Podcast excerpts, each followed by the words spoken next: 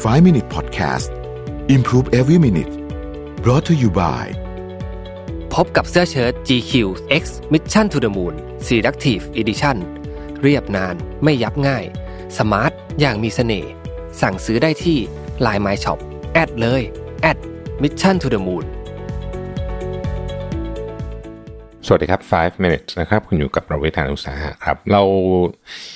ยังอยู่ที่หนังสือเล่มเดิมนะฮะแต่ว่าจริงๆหนังสือเล่มนี้ดีเทลเยอะมากอยากให้ไปอ่านกันเอง เพราะว่ามันเล่ายากมากเพราะมันมีมีรายละเอียดมีอะไรเยอะนะฮะแต่ว่าผมเลือกอันที่ผมรู้สึกว่าเป็นมุมที่น่าสนใจ แต่ว่ายังไงอยากให้ลองไปอ่านผมว่าเป็นหนังสือที่ดีมากๆเลยนะครับ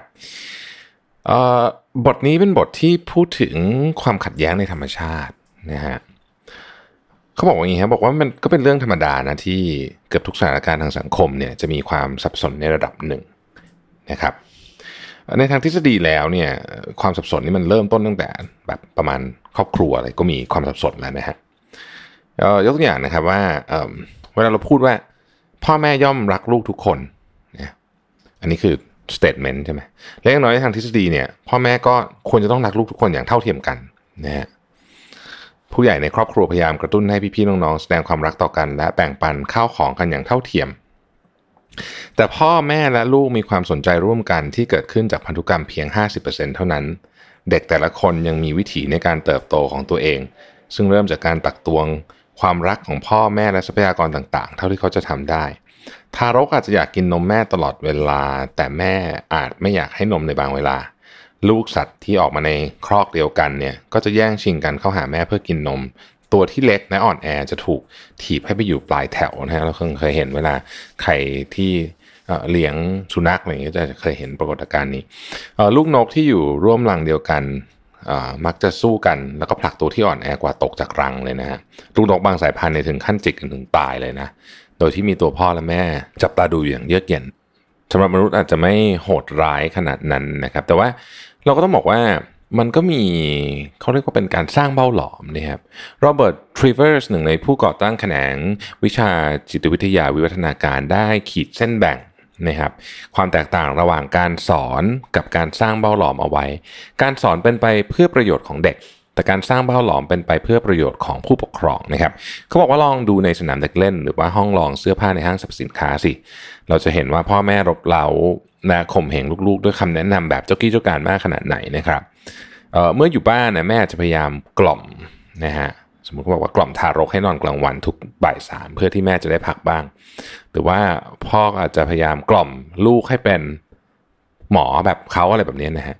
อะไรสักอย่างนะคือคืออันนี้ก็จะเป็นการสร้างเบ้าหลอมลักษณะหนึ่ง เด็กที่เหงาอาจต้านทานแรงกดดันแบบนี้ เพื่อปกป้องความสนใจส่วนตัวได้น้อยกว่าคนอื่น เมื่อเราเหงาเรามักยอมรับความเห็นที่เป็นเอกฉันเราจะเรียนแบบคนอื่นมากขึ้นและมักแสดงอาการขัดขืนน้อยกว่า เมื่อเราเหงา ซึ่งก็เหมือนกับเวลาอื่นในชีวิตนั่นแหละ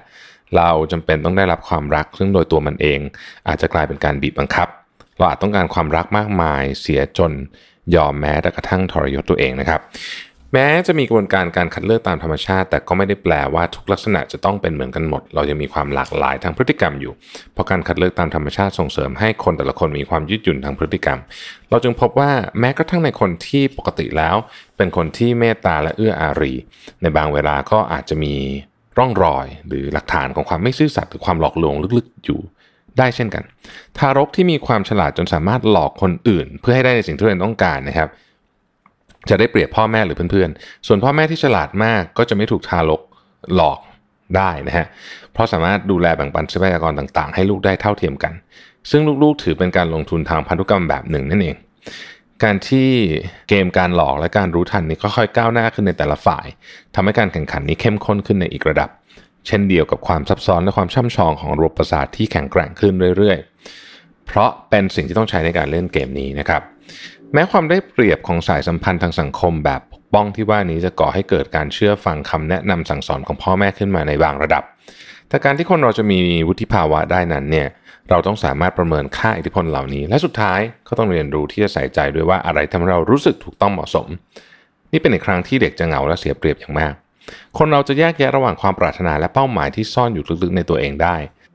ตลอดจนรับรู้ถึงแรงเร้าทางอารมณ์ และความกดดันของอิทธิพล ภายนอกได้ก็ต่อเมื่อเรามีการควบคุมบังคับที่ดี โดยเฉพาะการควบคุมตัวเอง แต่ความรู้สึกโดดเดี่ยวจะทำลายความสามารถนี้นะครับ อันนี้ก็เป็นอีกวิธีคิดหนึ่งที่น่าสนใจเหมือนกันว่า ความสัมพันธ์ในระดับพื้นฐานที่สุดเนี่ยจริงๆมันมีความซับซ้อนมากกว่าที่เราเห็นด้วยตาเฉยๆมากเลยนะครับ อย่างที่บอกนะครับหนังสือเล่มนี้เนี่ยเป็นหนังสือที่ดีมากนะฮะแล้วก็ละเอียดมาก เพราะฉะนั้นอันนี้ผมเล่าแบบเซี่ยวสุดๆเลยนะฮะก็อยากให้ลองมาไปหาอ่านกันดูนะครับ ขอบคุณที่ติดตาม 5 minutes นะครับ สวัสดีครับ 5 Minute Podcast Improve Every Minute Presented by เสื้อเชิ้ต GQ X Mission to the Moon Selective Edition